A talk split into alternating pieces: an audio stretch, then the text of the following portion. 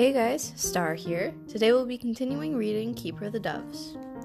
Today we'll be covering chapters 4, 5, and 6 A Daisy and Other Invisible Flowers, E flat, and Fee Fi Fo Fum.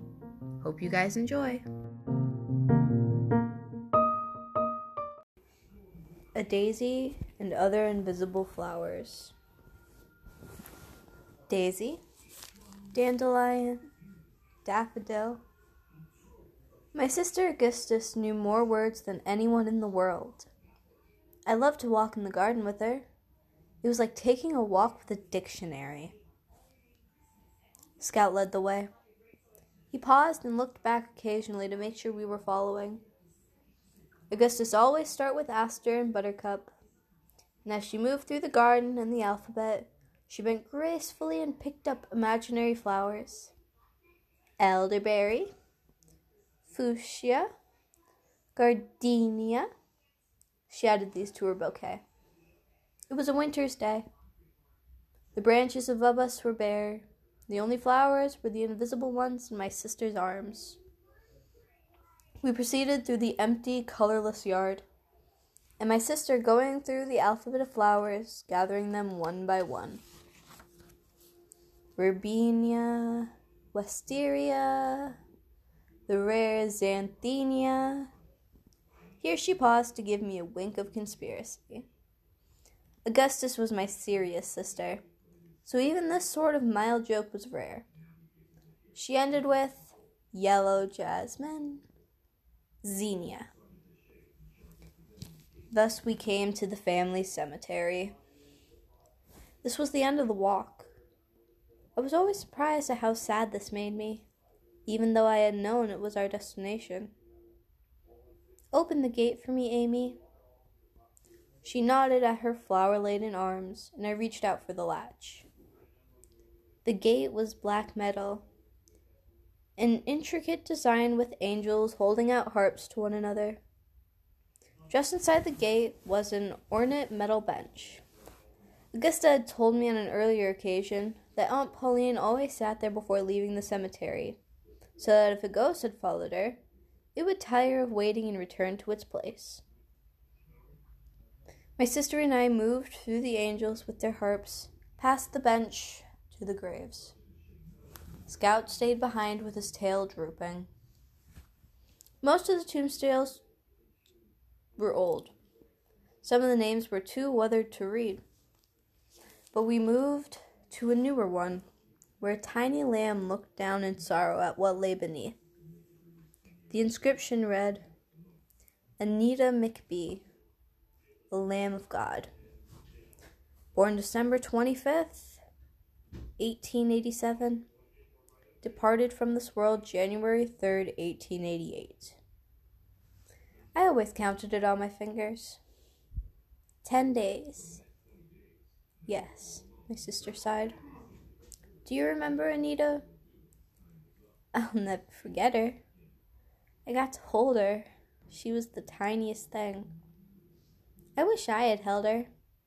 You weren't born yet. I know, but still. She was perfect. Tiniest fingers, fingernails. Her fingers curled around mine. I stroked the crown of her head, the softest hair. It was like corn silk. And she never cried, not one single time. Augusta sighed. Everything was perfect except her heart. The doctors listened to it and said she would only live a day or two. She surprised everyone by living for ten. Ten days. It seemed the saddest length of time. No time at all, really. Not enough to learn a single word. You know that song that Abigail and I sing? Juanita? She sang the chorus. Nita, Juanita, ask thy soul if we should part. Nita, Juanita, lean thou on my heart. I remember, I said. Well, when I sing it, in my mind, I'm singing, Anita, Anita, lean thou on my heart. brings tears to my eyes. I knew that now, now on, it would bring tears to mine. We stood in silence for a moment, and then Augusta opened her arms, and her bouquet of invisible flowers rained down on my sister's tiny grave. Sound broke into our sorrow. A dove cooed. In the distance, the noon train blew its mournful whistle. Scout growled at the gate. The only other time I heard him growl was when Mr. Tominski was near. I looked around quickly, but saw nothing. Augusta and I passed the bench without resting and joined the dog at the gate. The three of us walked in silence to the house. E flat. E, E, E. The twins were imitating Abigail and her singing teacher, Miss Prentice. Miss Prentice would occasionally tug the top of Abigail's hair and say E, E, E in order to get Abigail's voice up to the right note. Abigail did not have what Pop called an ear for music. The Bellas were using Scouts as the reluctant singing pupil and tugged at the top of his head. E, E, E. From the doorway, Augusta said, It's not nice to make fun of Abigail singing. Anyways, quit tormenting the dog. He likes it, don't you, Scout? E, E, E. It was a rainy afternoon. Mama, Aunt Pauline, and Abigail had gone into town. Papa owned several businesses McBee Bank, McBee Feed and Seed. McBee Dry Goods was their destination today to buy material and trimming for a dress for Abigail. They were off to the seamstress, so they would be gone a long time. The Bellas and I were left at home, and we were hard up for something to do. Augusta got tired of watching the dogs singing lessons. She said, I'm going to play the piano. Do you want to come and listen? We'd rather teach Scout to sing, wouldn't we? E, E, E. Amie, do you want to come? I'll play whatever you like.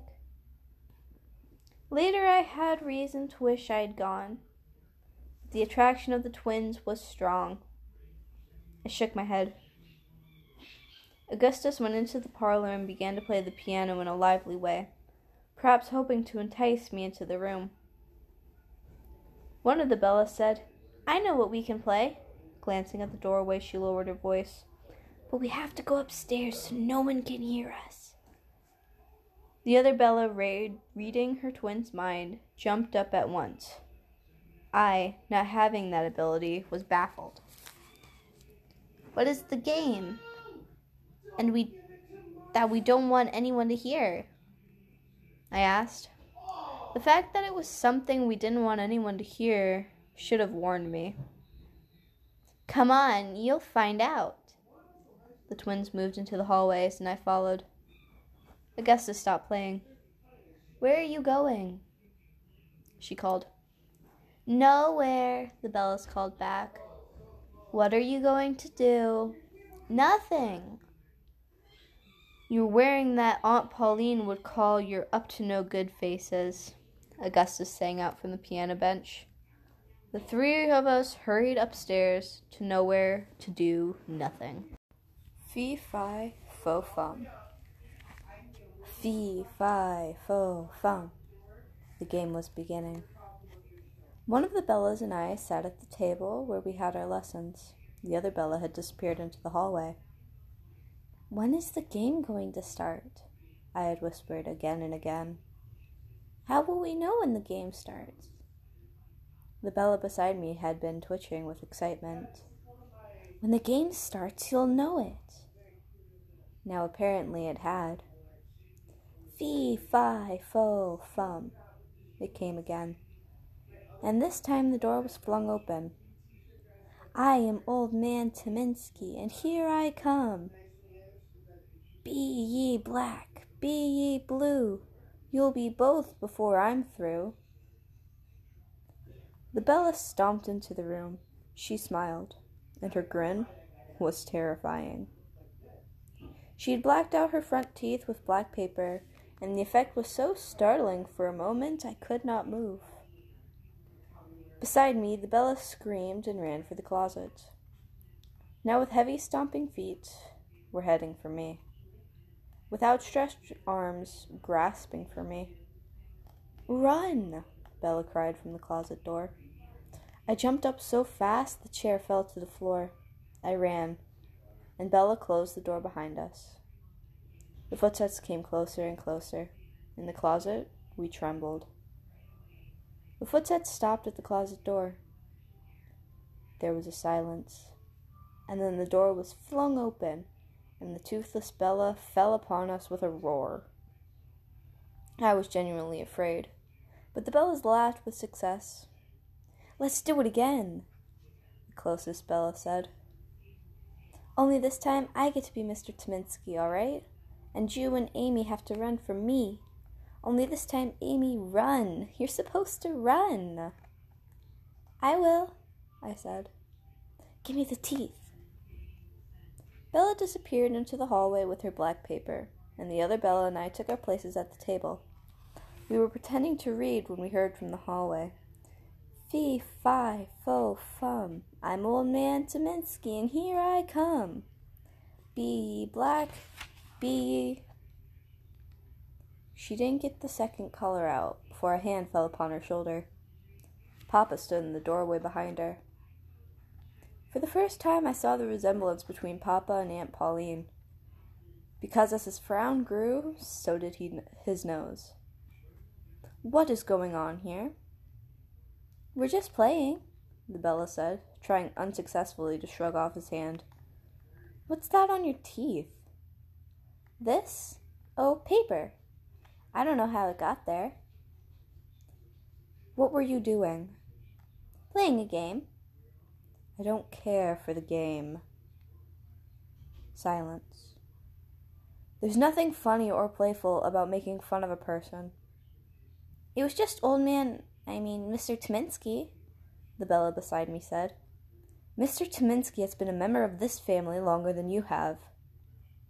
I was startled. I had never before thought of Mr. Tominski as a member of the family, but I said nothing. Not only has he been a member of this family, but he has saved my life. Now I could not keep quiet. How, Papa? I asked. I thought you knew the story. No, Papa. But you two did. The Bellas didn't answer. Although the black paper had been removed from their teeth, it had left their front teeth gray. He released the nearest Bella's shoulder. Sit down, girls, he said. We sat at our table, as we did for lessons, and Papa stood in our tutor, Mr. Trudia's, place. I was hunting by myself, Papa began.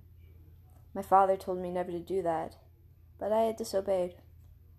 When I was climbing the Wilsons' fence, my gun went off and shot me in the shoulder. Mr. Tom was at the train tracks. He heard the gunshot, heard my yell, and found me. He picked me up and carried me in his arms three miles home. If Mr. Tom had not done that, I would have died. He looked at us one by one. You would have never been born. Another look. All of us owe our lives to Mr. Tominski. I really didn't know that, Papa, I had said. He laid me on the porch, beat on the door, hid until he saw the door open, and then ran. Later, my father discovered he had taken refuge in the old chapel. That's why we don't go back there, one of the Bellas told me, so we don't disturb him. Papa nodded. The only thing my father ever asked of me was to look after Mr. Tom.